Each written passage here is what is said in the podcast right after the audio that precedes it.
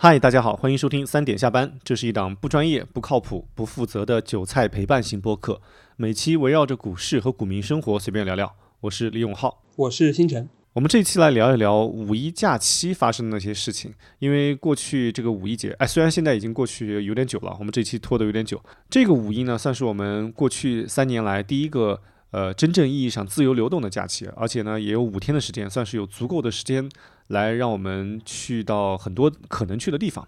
所以今年这个旅游数据啊也是非常的喜人。但是从官方公布的一些数据来看，我们也是能够看到一些喜忧参半的。那浩哥，你说的这个喜在哪儿，忧又在哪儿呢？呃，喜的是根据我们文化和旅游部五月三号，就是我们假期结束那一天，他公布的一个呃官方的数据来看，我们这个五一假期啊，对，合计一共有两点七四亿人次的出游，那同比去年有百分之七十的增长。哇，这么高！因为去年毕竟还是有些特殊情况嘛，所以同比去年这个增长呢，呃，并没有太大的参考价值。它它这个是是不是更应该去同比一个二零一九年的，也就是没有疫情发生的时候的数据？哎，对，同比二零一九年，它的整体的这个出游的人次也是有增长的。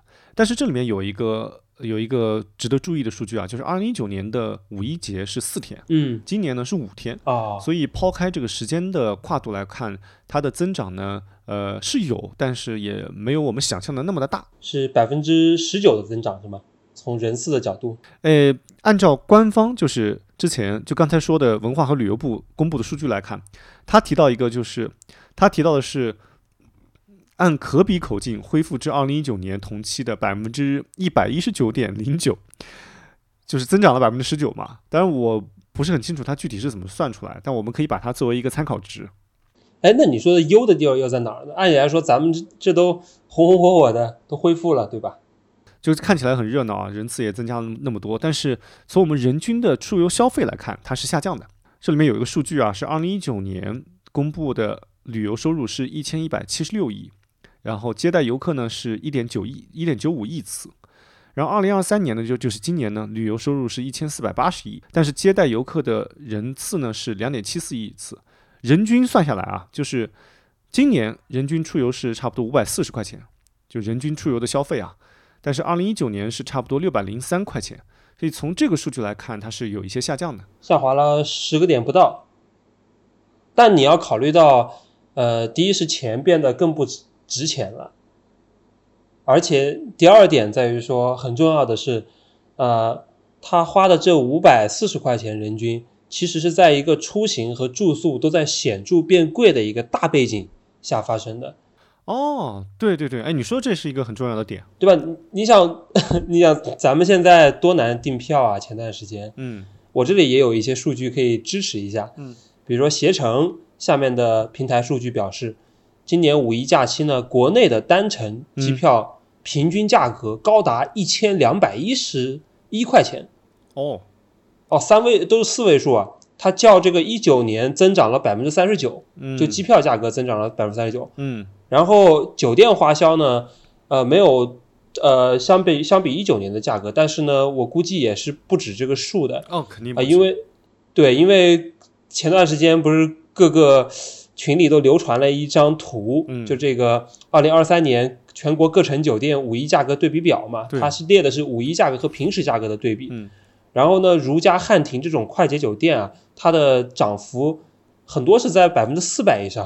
嗯，你说的这个两个数据非常重要，就我还没有想到这个东西。比如说你刚才讲的酒店，其实我们想象一下它的供需变化就能看出来，因为过去三年很多个体户老板的酒店一定是有很多扛不下去了，所以他们都关门大吉了。嗯，从这个角度来说，供应是减少的。对。然后在过去的五一节当中呢，人们又报复性的出游，所以。就是这个需求报复性增加，所以这个供需的严重失衡一定会导致今年五一节的酒店价格它的扭曲度比往年更大。如果把这个涨幅比往年更多的涨幅再去掉的话，那我们人均出游消费中 真正花在当地用来可能用来吃喝玩乐的这个钱啊，可能下降的更多。哎呀，太穷了！我真的是没有想到人均是这么低，就只有几百块钱。嗯，是是是，可能呃，大家都还需要一个经济的恢复期吧。而且这个预期也需要需要一点时间来修复。这个就是我们看了数据之后称之为喜忧参半的原因吧。哎，讲到这个旅游啊，你刚才讲的酒店和机票的价格很贵。最近小红书以及这个各种的网络出现一个新词叫“特种兵旅行”，这个你知道吧？啊，这我还真不知道，什什么叫特种兵旅行？是带很多东西那种吗？我也没有查过它的严格定义啊。我的直观感受就是，你像一个特种兵一样，就每从早到晚日程排得非常满，然后呢，早去早上去，晚上回，或者说呢，只在那边住很短的时间，然后把这个时间日程。最大化哦，就是把时间最大化，然后把费用最小化、最小化。哦，那就这样玩还有啥意思呀？我特别不喜欢这种。我觉得这个倒也不值得去诟病，我觉得就是一种自然的消费现象。那它为什么会在今年突然爆发呢？这个事件？我觉得可能还是跟跟酒店和机票这些硬性的成本上涨，以及可能年轻人手里的钱相对拮据吧。我只能这样这样理解了。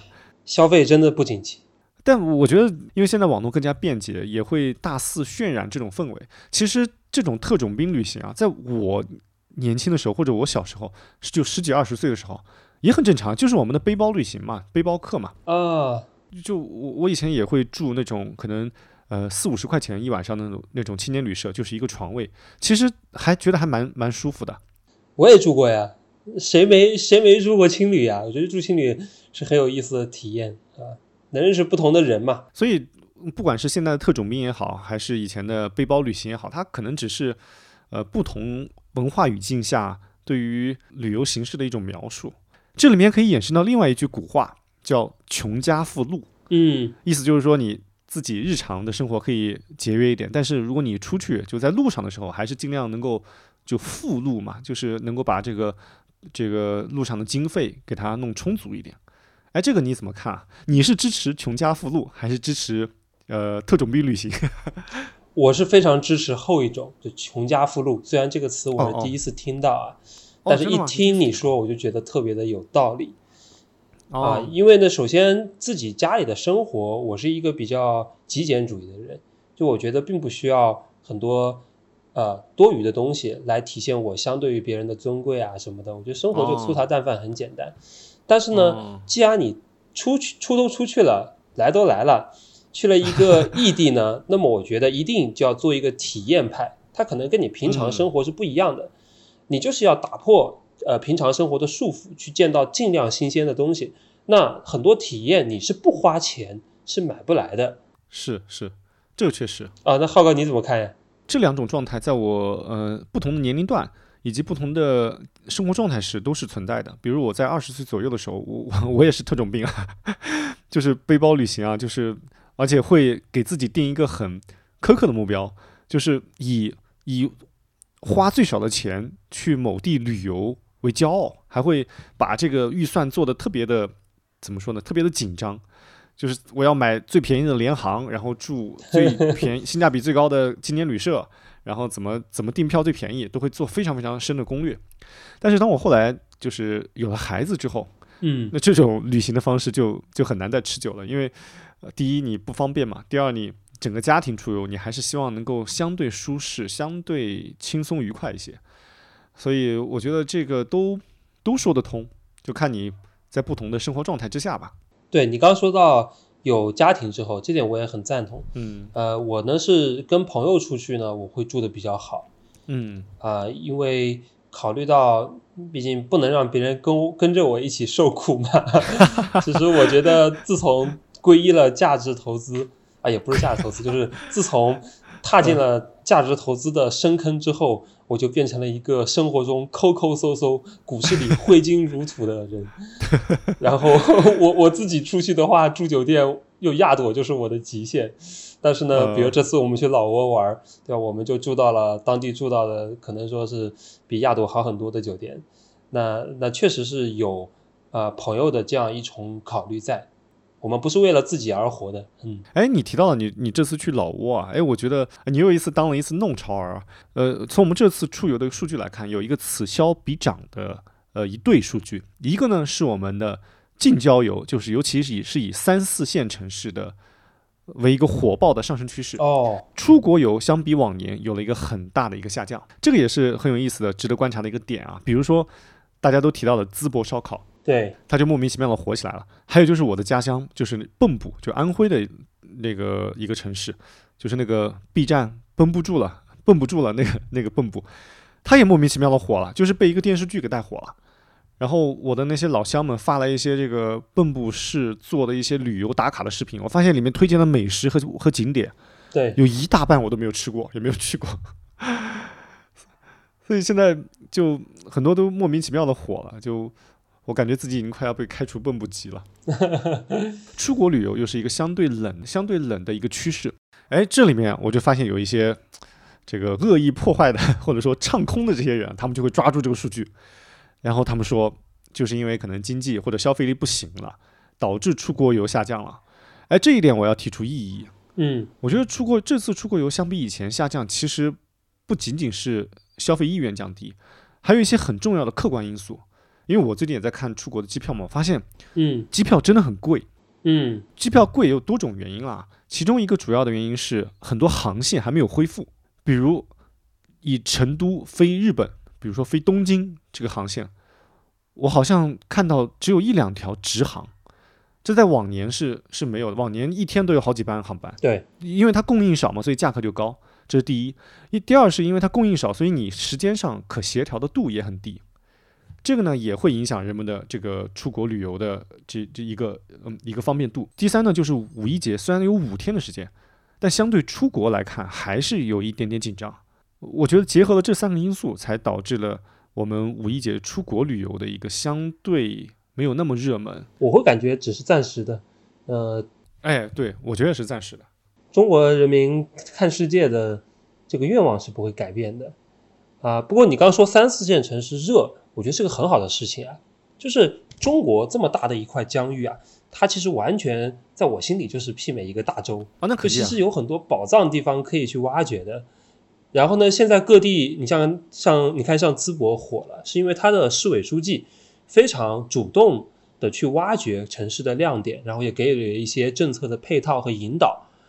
那么我觉得这样呃比较年轻敢干的地方领导会越来越多的出现，然后把很多的新的旅游城市推起来。是是，哎，我觉得这些都值得期待。确实，以我们的疆土的辽阔来看，是是媲美一个大洲的，而且以我们的文化的丰富度，以及呃，不管是美食也好，还是民俗风情也好，都是有很多值得挖的地方。哎，聊聊你这一次去老挝的感受吧。你作为少数的弄潮儿，出国旅游的感觉怎么样？有没有什么比较有意思的事情可以跟听众们分享一下？呃，我觉得老挝我们去的是它最有名的那个国际旅游城市琅勃拉邦嘛，然后总体感觉非常好，就是我们四天玩的非常棒。呃，最最赞的，我觉得还是大家一定要找好旅伴，就旅伴靠谱，你这个行程百分之七十就解决了。哦，我觉得地方啊，再差的地方，只要你跟对的人去玩，都能够玩出花来。哇，然后呢，我们刨除掉这百分之七十去看呢，我觉得琅勃拉邦也是一个蛮不错的地方。嗯。啊，为什么呢？我觉得最核心一点还是中没有什么中国人，就是我们本来行程定的是去洛阳，然后我一查，我靠，洛阳当地亚朵酒店一千多一晚，是，然后龙门石窟这种知名景点人都挤爆了，要排队啊什么的，然后马上就转换。嗯然后我们去琅勃拉邦就发现，基本上就在当地没有排过队，然后当地都是欧洲的文艺青年 backpacker 在街上晃来晃去的，啊，就这个体验就很有意思。我觉得也算是一种旅行套利吧。哦，啊，其实跟股票一样的，就咱们没必要去人多的人太多的地儿，对吧？找找看那些呃实际上不错的、基本面还可以的，然后呢交易不拥挤的，去 去试一试。这个 这是我第一点体会、啊。套利思维不仅可以在股票上，在生活中、在旅游中一样是可以用到的，对吧？啊，对对对对对对，找 找对象也可以套利，这个哪期回头我也聊一聊。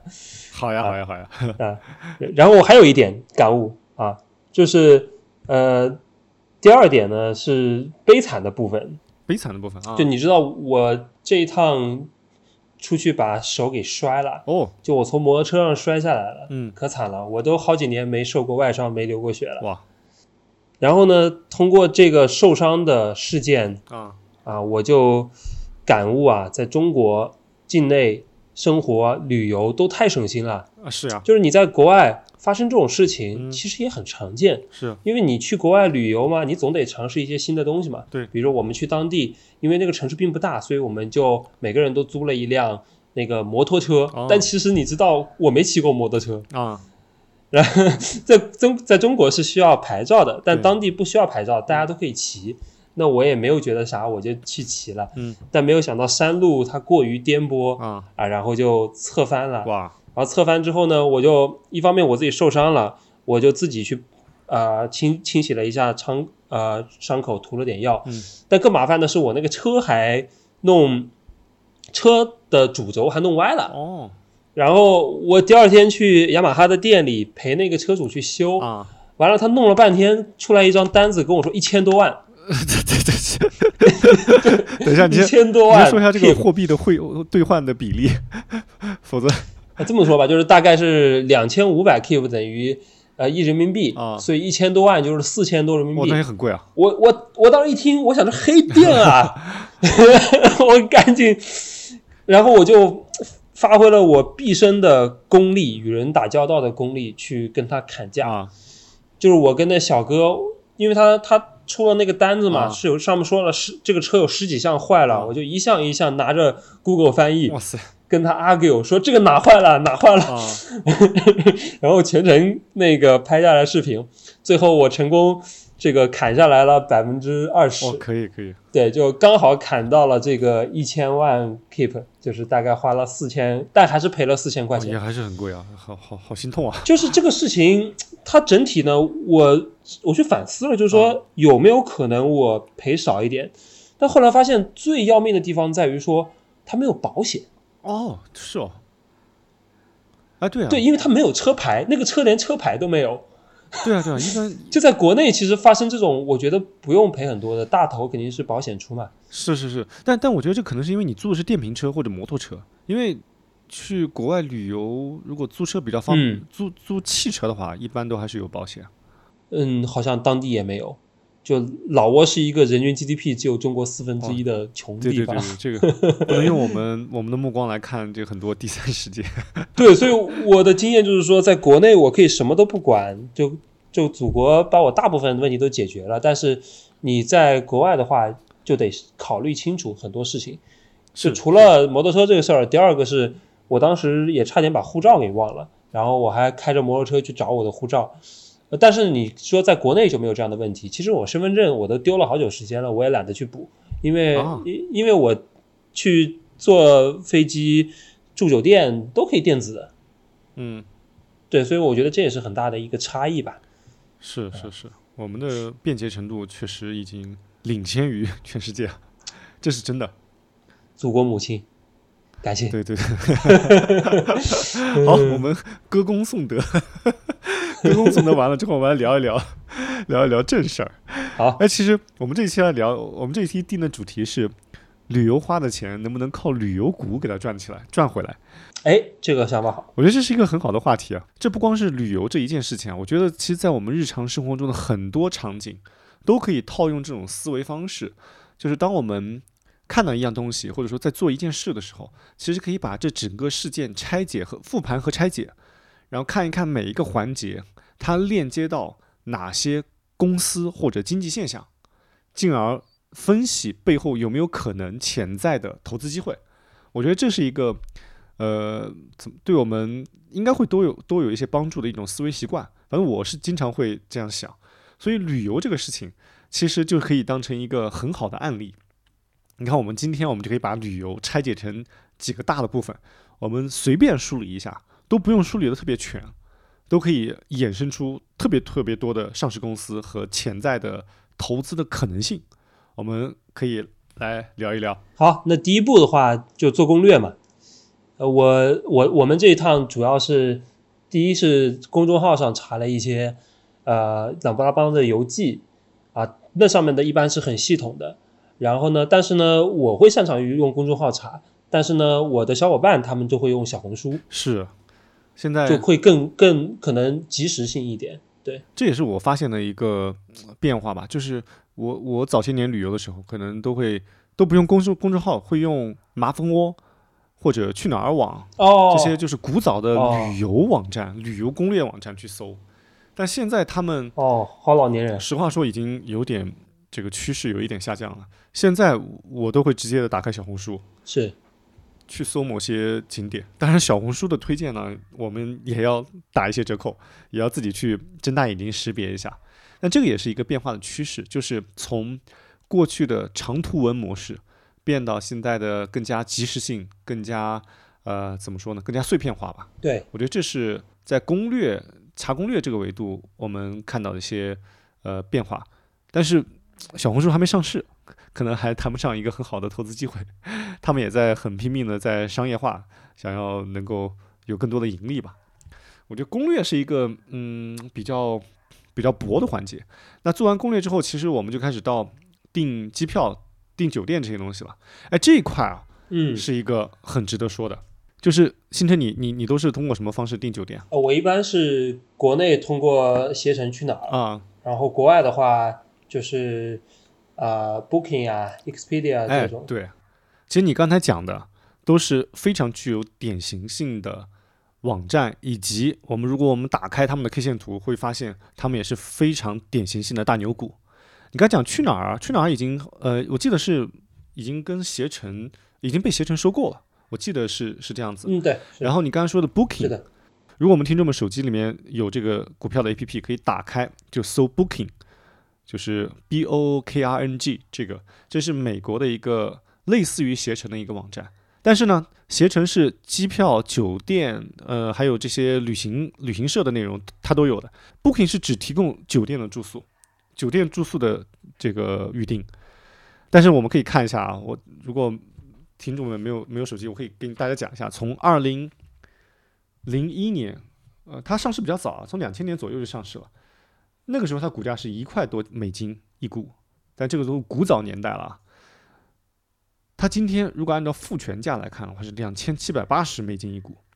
那如果你两千年 买了买了一些他们的股票，你可能预示着到今天它涨了有一千倍，哇哇，这是一个非常非常恐怖的增长曲线。，A 股都没有一只能有这样的涨幅，呃，很少了，很少了。对，茅台有没有？我我没有仔细看过，但是一千倍没有，一千倍没有哈啊。我数过，嗯、对，所以 Booking 这个就是，哎，我们虽然它已经成为过去式了啊，就是你现在看肯定它很难，以后很难有那么大的涨幅。但是从你看，我从我们第一个环节，从我们光订票这个环节就已经发现大牛股了。然后我们国内的这个携程，它目前是在美国上市嘛？呃，最近几年啊、不管是受到过去几年的口罩的影响，还是呃消费啊经济方面的一些不确定性，它过去两三年它的走势是不太好的，但是在再往再把时间往前推，当它还处在一个很大的成长和扩张趋势的时候，它也是一个大牛股。从底部从刚上市时候三十二美金左右到复权价最高九百七十多美金，也有三十倍，最高就从底部到顶部也有三十倍的涨幅，也是很不错的。是携程四君子很有名啊，哎，对，哎，携程四君子是一个中国商业史上也很有名、很有名的一个一个一个组织吧，一个这个我们等会会讲的华住，华住的创始人也是当年携程四君子的之一。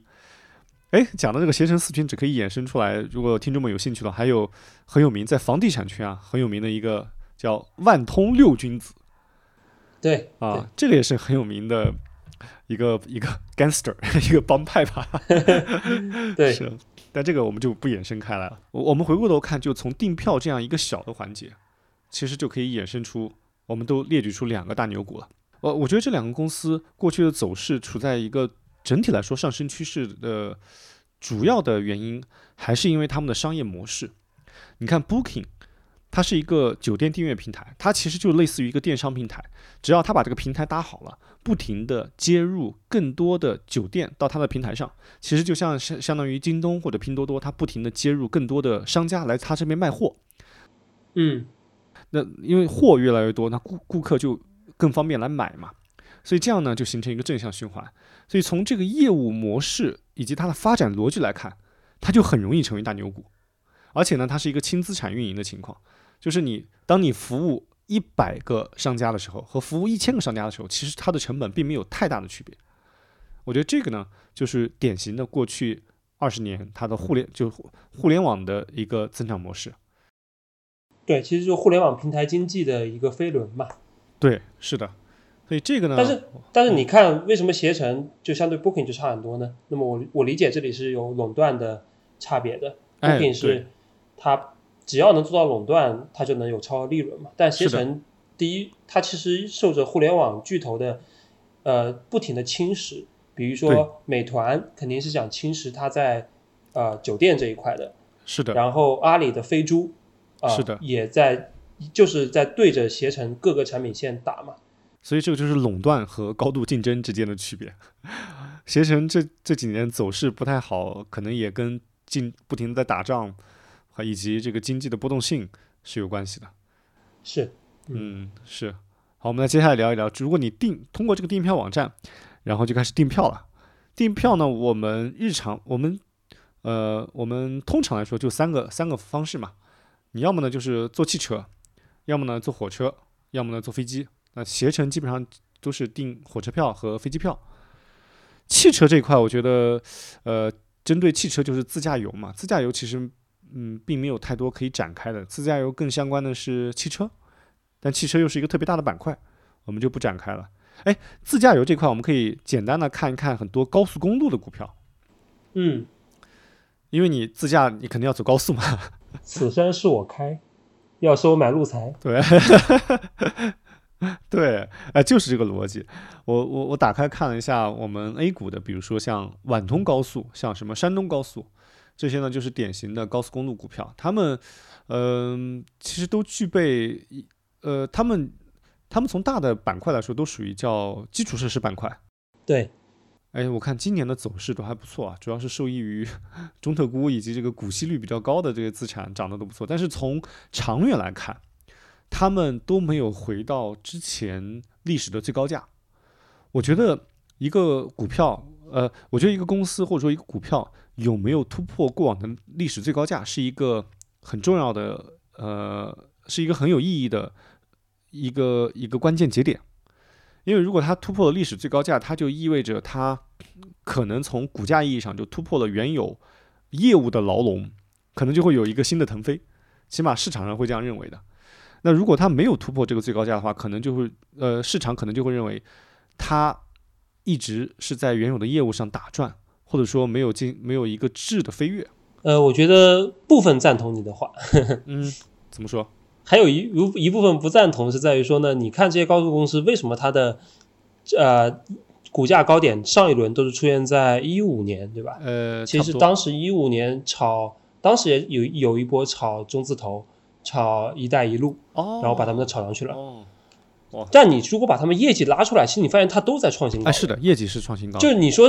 这个它没有创新高，是因为是谁的问题呢？我觉得并不是这个商业模式的问题。其实商业模式挺好的，它就是一个类似呃，可能比水电要差一些，嗯，但是呢，它是一个一旦修好之后，我就可以收几十年的钱，这样一个很稳健的，没有什么风险，但是也没有什么往上大的 upside 的这样一个稳健的商业模式。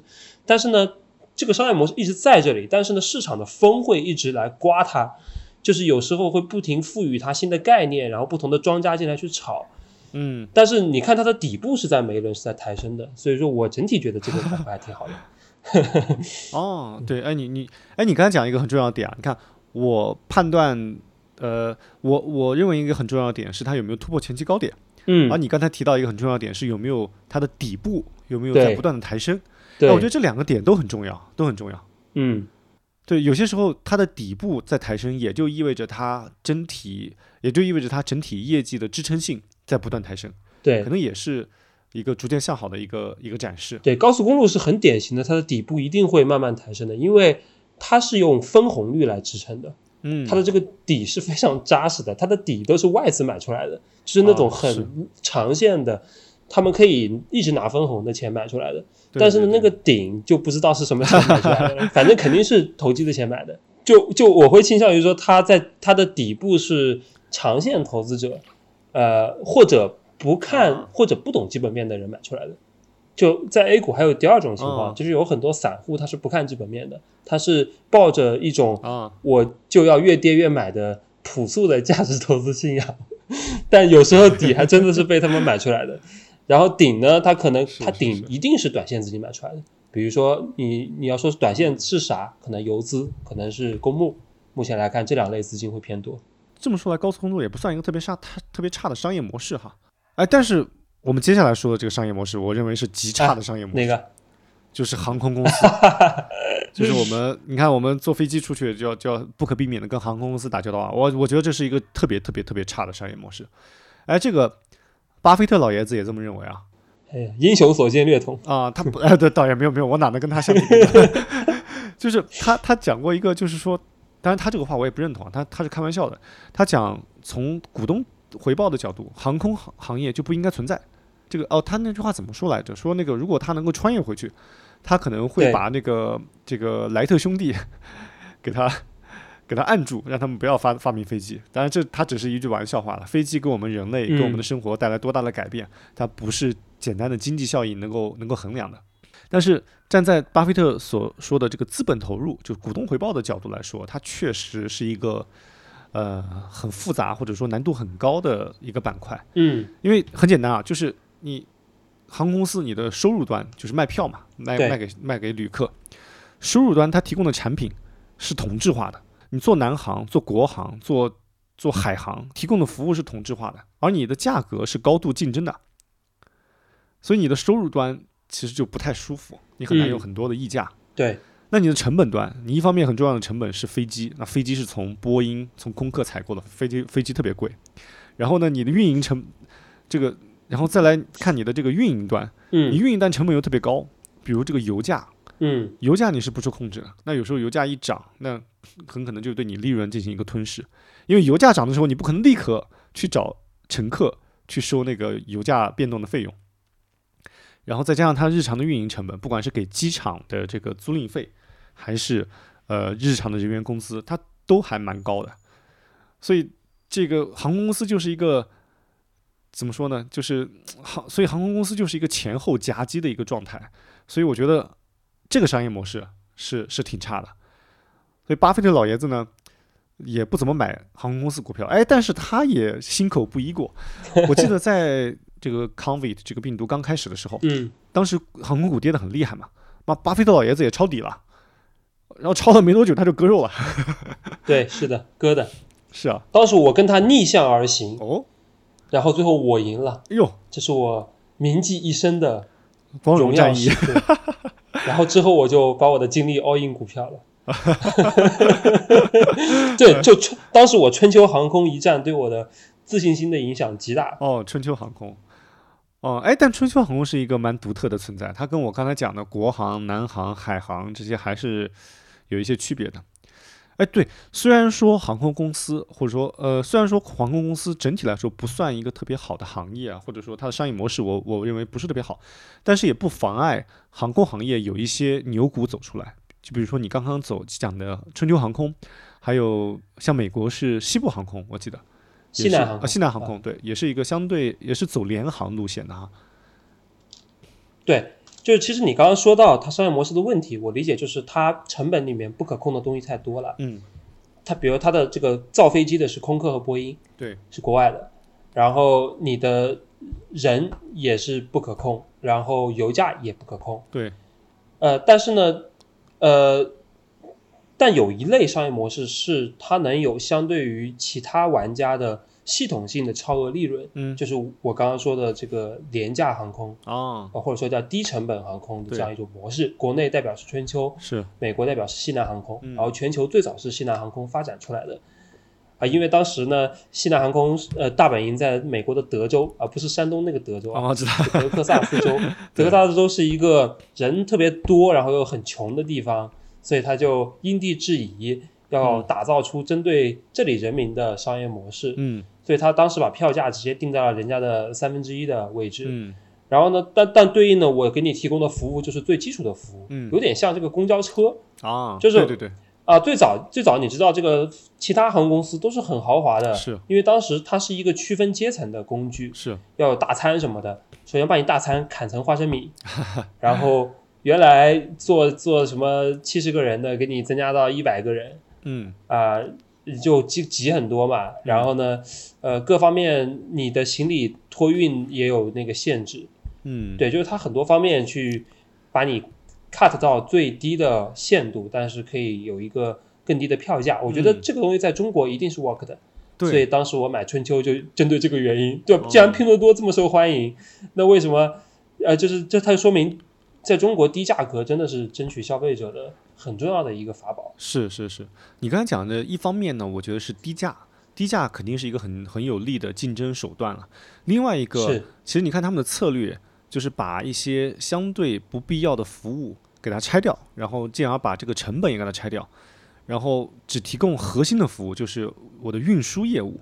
其实这个东西跟我们等会要提到的酒店业务也是一样的。嗯，就是我们现在嗯。很多经济系酒店，它其实就是把五星级酒店的大堂、餐饮、会议厅嗯。这些全部剥离，只给你提供相对对舒适、简单、快捷的住宿服务，就是睡觉的服务。对。那，其实跟航空公司把这些餐饮啊或者什么等候厅啊这些给它剥离出，然后只只给你运过去，其实是一样的。哎，我我觉得不一样，啊、怎么说？提一点反调。啊、我觉得呢，呃，就是住酒店得看你跟谁去住，啊，言至于此。这个那顺着这个逻辑，那你坐飞机也看跟谁去坐啊，对吧？你呃坐飞机不要紧啊，不你你坐飞机本来就发生不了什么。哦，呃好吧，是是是，好好像嗯、对我有 好，我们那我们嗯怎么说？好，那我们尽快等会快进到这个酒店这一趴，对吧？那我们 好，这个飞机这一趴就讲完了。哎，在旅行中除了飞机，除了这飞机还我们还要到机场。其实机场也有很多上市公司，对吧？比如说上海机场，比如说那个深圳机场，机场也是一个很有意思的商业模式。对它，我印象中这几年主要炒的是免税，对吧？就是在机场里面的呃免税店，那它其实是一个把人流变现的一个很好的方式。浩哥你怎么看？其实我我理解机场其实就是另外一种形式的商业地产。哦，商业地产的模式，简单来说就是收租的模式。其实飞机场也是收租的模式，它一方面收航空公司就是飞机停靠的钱，另一方面呢收顾客的钱。顾客其实就是他通过各种服务厅、各种这个呃商店嗯，来变相的收钱，因为他们收这些商店的租金，然后商店呢卖货给客人，其实就是一种形式的这个租金的缴纳。所以我觉得是飞机的模式就可以简化成商业地产的模式，它两头收钱啊，还挺好的。对，两头收钱啊。其实这个商业模式呢，我觉得是相对简单的。过去几年，上海机场是一个很大的大牛股。对，当然，这个过去几年是要把时间再往前推啊。其实那个时候它的增长的逻辑就是你刚才提的免税，但是因为过去几年这个呃，因为我们相对的封闭嘛，所以它的免税的逻辑，机场的免税逻辑，因为你出国才能去机场的免税嘛，所以机场的免税逻辑就破了。嗯，另外，此消彼长的是是中国中免的免税逻辑，这个我们我们可以后面再提一提这个这个事情，这个也挺有意思。后面提。好，我们所以如果是大家选择飞机出行的话，那我们能够联想到的，包括航空公司的投资机会以及机场的投资机会，都是我们可以去思考的。那如果是呃另外一种，还有什么交通形式？高铁，高铁是蛮便捷的，对，但高铁相关的上市公司好像不是很多啊。很少。京沪高铁、好像就京沪高铁啊，哦，京沪高铁这个 京沪高铁走势不是很好看但它已经是最好、最优质的资产了啊、对，京沪线。啊，那就充分说明这个商业模式好像不太行。我觉得有 有些公司是不能纯看商业模式的，还要看它的社会价值，对吧？如果单纯的从经济价值的角度来看，我们很多高铁线路是没有办法赚回来的。嗯，但是呢，呃，虽然说我们的铁路可能承担了一部分亏损，但是它促进了各个地方之间的交流，以及各个之间各个地方之间的商贸活动。对，它可能在整体的社会的总增加值上贡献是正数。所以我觉得这个账就不仅仅是一个经济账，它可能更多的是一个全社会的一个算总算算算总账算算总账的逻辑。对，要想富先修路，这个账就算不清了。这个，但是我们觉得，我们确实还是觉得高铁是给我们的生活带来很大的改观的。是，那我们就交通方式就简单聊到这儿了。好，我们从这个做攻略聊到了呃订订票订票的平台，在订完票之后，你就是通过什么样的交通方式嘛？要么坐飞机，要么自驾，要么坐火车，然后到到了目的地，我们干什么？开我们开始玩了。哎呀，终于开始玩了。那玩儿啊，对玩儿这个板块呢，有有什么样的上市公司啊？呃，我能简单想到的就是我们去玩儿，大致哈，要么呢就是去一些自然风光，比较有特色的自然风光，要么呢就是去一些呃，简单笼统的说就是人造风光了，对对吧？比如说自然风光，那很很很嗯、自然风光我能想到的就是呃，A 股上市公司，比如说像黄山旅游，像西安旅游，像这些以地方的一些特色为支撑的一些上市公司。它是有序的资产。嗯，哎，这个你你说的很对，就是永续。但是，哎，我打开了他们的 K 线图啊，嗯，这个嗯、呃黄山旅游，嗯、你就非得举我家乡公司啊？黄山旅游，呃，也没有也没有超越之前的最高点，然后西安旅游也没有超越之前的最高点，有一个西安饮食，哎，是叫西安饮食还是西安美食？那个是庄股。啊，对，那个是庄股，对，这个我们不敢断定啊，但是它之前确实被爆炒过，那个是一个特例啊，那个超越了之前的高点。那个当时炒作的逻辑主要是说是消费复苏的逻辑嘛，但是消费复苏一定炒，每次你炒作都可以说是消费复苏。跟它有毛关系？对，所以从如果从我们能够列出的一些自然风光的上市公司来看，呃，它的走势并没有说是一个长牛股的走势。这个呢，也跟他们内在的增量不足够，我觉得是有关系的。我们接下来看一看人造的一些景点。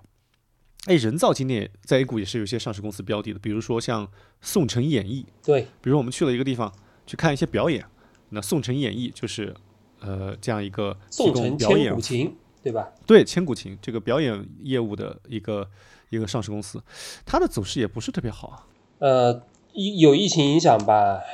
我觉得除了疫情的影响，还有一个很重要的因素，嗯，宋城演艺这样的公司跟我们很多游乐园之类的公司，比如说像呃我们比较熟悉的呃广州长隆，对。就，长隆动物园，还有像方特，还有海昌，还有像迪士尼，对海昌，还有像华侨城的那个欢乐谷这些游乐园的形式，呃，有当然他们有些没有上市啊，但是从他们这一类，包括宋城演艺，我认为这些公司或者说这些业务都有一个很重要的共同点，就是他们都是重资产投入，嗯然后重度运营，然后扩张缓慢。嗯，他们都有这些特征，这些特征都不是资本市场的宠儿啊。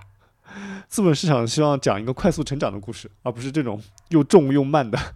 我我理解的，其实重资产、轻资产也没有那么关键，就是但它得有一个 IP，就是它这个 IP 一定得被大家所认可。你别嗯，像迪士尼，那毫无疑问是一个很牛逼的公司和股票。对对对，这个这个你你确实，哎，你提到迪士尼，让我想起了可能在十年前，我们的这个国民老公的爸爸王健林先生提到的一个很有名的一个一个宣言，就是要让迪士尼在中国十年内 赚不到钱，因为当时他在大兴土木的去搞万达呃万达城吧，万达乐园，对，就他的就就是搞很多游乐园项目嘛，希望能够形成一个围剿之势，然后来分分流，来对这个来对迪士尼进行一个分流，让他长期赚不到钱。但现在十年过去了，事实上我们也能看到上海的迪士尼每一天都是人潮涌动，它肯定是赚钱的。啊，我们的万达乐园呢，这个嗯，相对来说肯定是跟迪士尼是有一定差距的。所以说，做主题乐园其实是一件要求很高，呃，而且需要很多时间来耕耘的事情。嗯，对啊，。但我也买过海昌，然后海昌也让我赚了很多。哦啊，，它是我认为是一个正面的例子。对，海昌是一个，哎呀，我错过的大牛股啊。但，嗯，这个也不好说，因为我我认为它，我认为它背后是有一些资金推动了啊。但这是我个人的推断。嗯，但但其实我你可以先讲一讲你对你跟海昌的故事，然后我来聊聊一聊我是怎么来错过这个错过它的。其实这这是一个蛮值得我反省的案例。啊，海昌，呃，最核心还是它的贝塔，就是消费复苏嘛，就是你在一个疫情很多主题乐园都快倒的时候，然后去买，当时海昌大家也觉得它要倒，但是呢，嗯，它背后的这个有一个大的财团，啊，顶级的日本的财团，它这个操刀了一系列的资本运作，比如说把它的一部分园子卖掉，然后去降负债。那当他确保能活下来的时候，我觉得他就可以去享受到，呃，之后消费复苏的，呃，他可以去抢占别人的市场份额，所以他是吃到了这一波红利的。同时呢，我我同时也觉得海洋馆是个很好的商业模式啊。就海昌呢，它有一个优，它有一一些优势，比如说，呃，中国最多的海洋生物是在它那里，哦，这样子。所以说呢，他现在在玩轻资产扩张，就是说我可以跟很多地方合作，我给你弄一个小小海洋馆，哦，然后这边的水生动物都是我提供给你，哦，因为它，而且而且这个公司其实它养这些动物有可能还是赚钱的，比如说他们有好多条虎鲸是中国很稀缺的，哦。那它可以生虎鲸宝宝嘛，嗯，然后然后虎鲸宝宝就可以放到很多别的地方，是对这其实它这个很有意思，它是掌握了某一种不可再生的资源。嗯，哎，这这个这个逻辑是 make sense 的。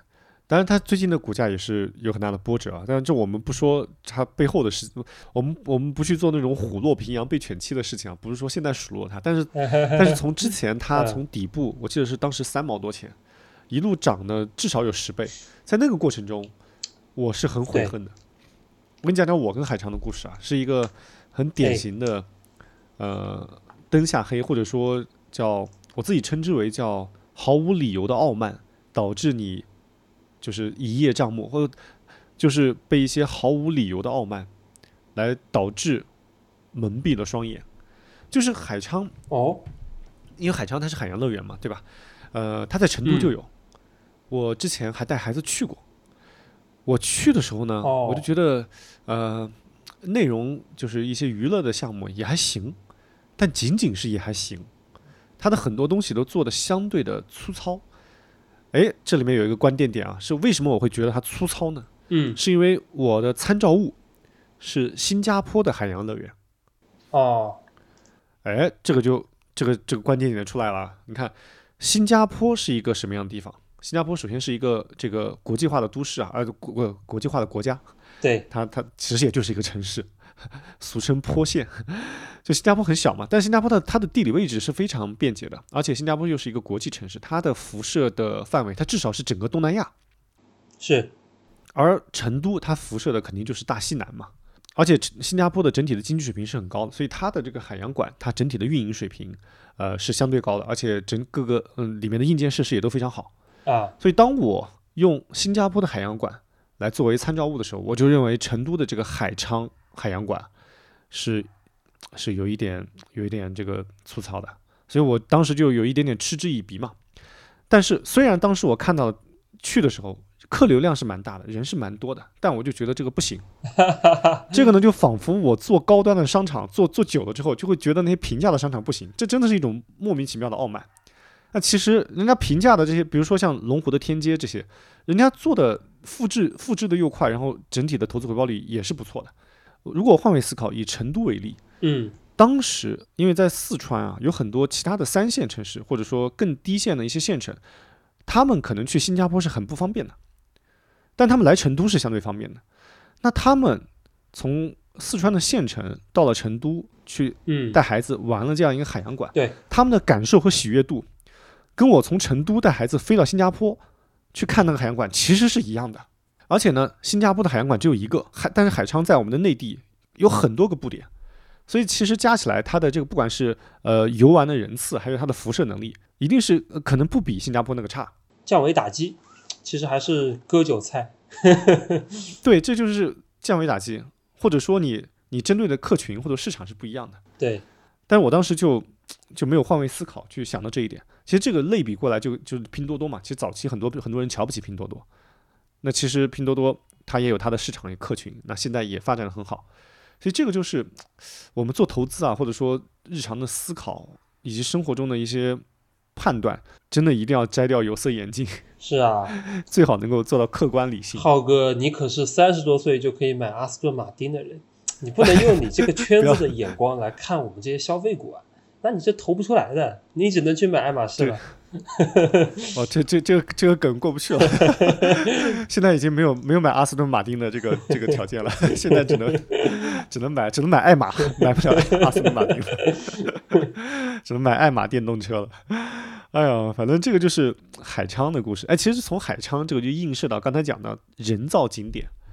人造自然风光，我们目前看好像没有什么特别大的牛股，但是人造的景观，如果它具备了呃高增长和可持续性，那其实也还是有成为大牛股的潜质的。是的，好，我们聊完这一类呢，就是哎，就相当于你玩了一天了。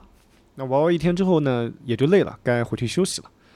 那回去休息，我们就不可避免聊到订酒店。嗯，那订酒店这个事儿啊，我觉得就有很多可以衍生的东西了。对，这个你比较熟，多讲讲。比如你看，这个你可以订民宿。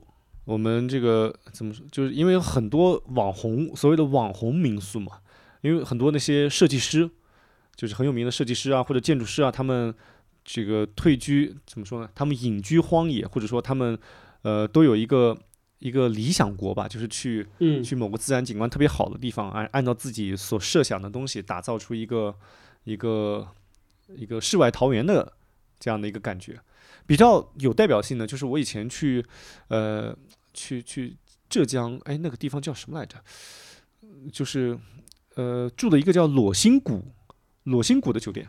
哦，这个还挺有名的，好像是复兴下面是吧？对，嗯、哎，在浙江哪个城市我忘记了，但是呃，我就记得路途很遥远，就是在一个山上，而且很贵，嗯，而且很贵。嗯呃，确实体验是蛮不错的。但裸心谷已经已经是国内民宿的一个顶尖的一个品牌了。我们更多时候订的可能是就是在小红书上，或者说通过旅游网站上搜索的一些特色民宿民宿。哎，这里面我就有一个很很大的想吐槽的地方，就是嗯，民宿这个东西啊，太看运气了，就太容易踩雷了。就有些时候你看那个图片推荐的很好，但你去的时候觉得可能没有那么的好，以及我们在住宿的时候，其实很重要的一个体验是，是你你的这个在住的过程中的体验，它不光是看着好看，比如说呃服务人员他是不是比较热情，或者说比较让你提供让你比较舒适的服务，以及他的那个床单被罩是不是让你舒服，甚至说洗澡的热水是不是让你舒服。这一块就是因为很多民宿都是由个体，就很多个人来承担的，嗯来来创建来创建的，所以它的服务就很难标准化。是标准化的好弊端就是千篇一律嘛，但是好处就是它会守住下限。但我们在订民宿的过程中，你可能这个下限就会非常的低，就就所谓的踩雷了。对，其实我很多时候住民宿主要是冲着人去的，就是想跟这个民宿的老板认识认识，了解一下当地的文化。哦，但是呢，你刚刚说的那些点确实是标准化，能够很大程度上补短板的。其实我个人感觉呢，就是短板给我带来的伤害会超过长板给我的带来的惊喜。哎，是在一次住店的体验中，对我我认我认同的，对，所以这个我认为就是民宿相对于连锁酒店它的一个呃弊端。哎，民宿这一块最呃目前来说没有什么上市公司，但是民宿的预订平台是是有很大的上市公司的，嗯。但是它已经退出我们 Airbnb Airbnb 已经退出我们的中国业务了，蛮可惜吧？Airbnb 确实过得不是很好，你嗯从股价上能看出来嘛？它跟 Booking 其实是可以对标的，都是国际化的一个品牌嘛。对但你看 Booking 在新高，Airbnb 现在离二零二一年的那个上市的价格还还跌了挺多的。是是是，所以民宿，如果我们听众朋友还想订民宿的话，就希望大家都能有好的运气，不要不要踩雷。那咱们讲讲连连锁酒店。哎连锁酒店这个是我觉得是要分类的，嗯就是首先，呃，一个简单的分类，我们把它分为外资和内资。对，外资的连锁酒店就是我们很多耳熟能详的，比如说希尔顿，比如说像万豪，就是传统意义上的所谓的五星级酒店嘛。对，我记得它是有几个大的家族的，就是它下面也会有很多，包括在五星级里面有很多层，对吧？世界上目前来看，好像就只有两个，哎，是两个还是三个大型的酒店管理集团了。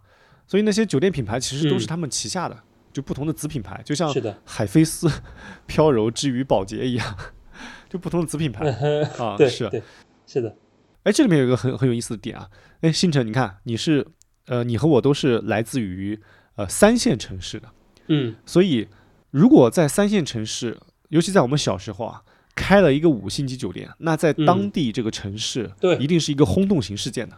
那各各地各个政要，啊，也不是政要，就是父老那个乡绅，然后当地有名望的人都要都要过去吃饭的。对，而且我们同学聚会或者说约会的时候，可能都会以去那个酒店吃自助餐为一个很高的标准。啊，对对对，是的，所以外资的酒店看起来是一个非常非常光鲜的生意，哎，但这里面我我我我可以给大家提醒一下，就是对于一个典型的外资酒店，它其实是有两个角色的，一个是酒店的投资方，就是那些当地的土老板们；嗯另外一个呢是酒店的管理方，就是这个酒店的品牌提供商。比如我们可以呃假设啊举例啊，就是就是某某希尔顿酒店。对，这个某某可能是某个当地的这个公司，或者说某个当地的名称的品牌。嗯其实前面这个呢，就是相当于它的投资商的冠名，后面呢就是品牌商的冠名。这种啊，这种酒店，如果你作为投资商，你可能不仅不赚钱，还亏钱，而且一亏就是亏几十年。为什么会这样呢？因为首先就是你的经营，就是因为首先你日常的收入啊，你很大一部分是要给管理方管理费的，管理费要抽走很多。嗯其次呢，因为你盖酒店，你是要投资很大的一部分，就你要盖一栋楼呀。嗯这些开发商们，他们盖一栋楼也是要融资的，他们很难是全部拿自有资金去盖一栋楼。那那其实它融资是要有融资成本的。就很多酒店的经营情况，就是他去掉给酒店去掉给品牌方管理费之后，他拿到的钱还不足以支付他当时修建这栋楼融资的利息。哦很多地方的酒店都是只赚一个名声，或者说他是在拿地的时候被强行要求修建的一个配套，他都是建了这个酒店之后才能拿这块地。当然，他肯定是有嗯那个他的钱肯定是从其他的地块给他赚回来了。但是这些外资的五星级酒店的投资商，如果单纯从这一个项目来看，他们不赚钱，这是一个非常普遍的现象，钱都被那些品牌，就是所谓的酒酒酒店管理公司赚走了，嗯，就像希尔顿、万豪这种。这个让我想到一个例子啊，就是富不过三代。你说那么多土豪，那钱也传不了三代啊，中间不就是被这些管理人赚走了吗？那些投行出来的，呃，搞金融的、割韭菜的，对吧？就是表面上看，哎，我能帮你管好财富传承，结果背地里全都是偷鸡摸狗，把这钱是是转到自己口袋里。有钱是一个高危行为，对不对？是有钱你还得有，你德不配位的话，这个钱不属于你。是的，这个我非常认同的。所以要不停的修行啊、呃这个这个也不是说鸡汤了，就真的要不停的去内在和外在的修行，来让自己能够配得上自己所拥有的东西。对对，得有手艺。为什么很多富二代他们很容易把钱败光，就是因为他们不知道这个钱怎么赚回来的，或者对于钱的颗粒度的感知是不一样的。嗯他们的父辈可能是从几块钱、几块钱这样一点点赚赚赚出来的。嗯，但他们可能一花钱就是几万或几千几万这样花，所以颗粒度都是不同的啊、这个咱们就不衍生了。这个，呃当当然我还是我还我还是很羡慕富二代们，尤其是富二代们的青春。哎呀，是你已经没有机会了。我看看能不能改一下末班车。呃，是，哎，继续刚才的话题啊，就讲到这个酒店管理公司，就是讲到这个酒店的投资方很难赚钱，但是酒店的管理公司是很容易赚钱的。嗯哎，这里面啊，就引申出一个投资机会，就是刚才提到的都是外资的酒店管理公司，但是在我们过去的十年，或者说过去的二十年，我们内部也衍生出了很多酒店管理品牌。虽然他们还没有达到像希尔顿、像万豪这样子的世界级的美誉度，但是他们也已经非常具有规模优势，以及他们的发展趋势现在已经非常非常确定了。比如说，像我们经常看到的，像汉庭、像全季这些经济型酒店，都是属于华住旗下的。而华住的创始人就是你之前提到的，对叫携程四君子。他写的书我看过，我挺佩服的。哦，我也看过，非常好，写写的非常好。那个，呃，哎，携程四君子是哪哪四位先生呢？那个沈沈南鹏、季琦，然后那个现代华住的现代携程的创始人叫什么？梁建章，对他也是那个人口学大师。嗯，对，人口学大师，对。还有一个相对名气要小一点的，他可能已经逐渐隐退了，啊，我一时想不起来他叫。范啊，对对，叫范什么来着？范敏。啊，对对，范敏，范敏。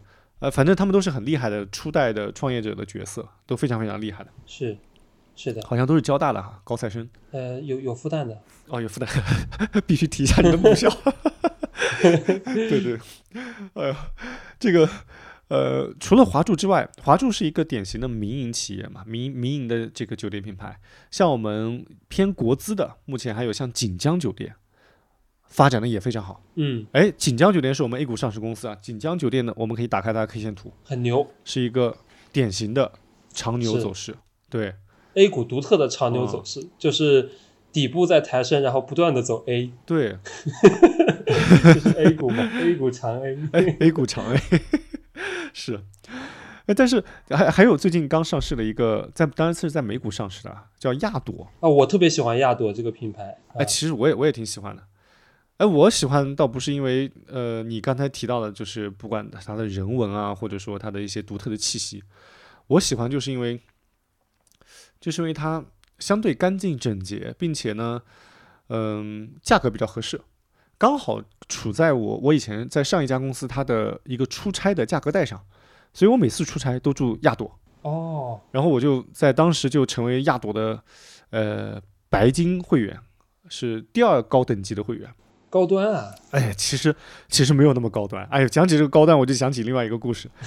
有一次我跟这个几个朋友坐电梯，那那两个朋友啊，一个是外企的，一个呢是那个是投行的，然后都是我以前大学同学。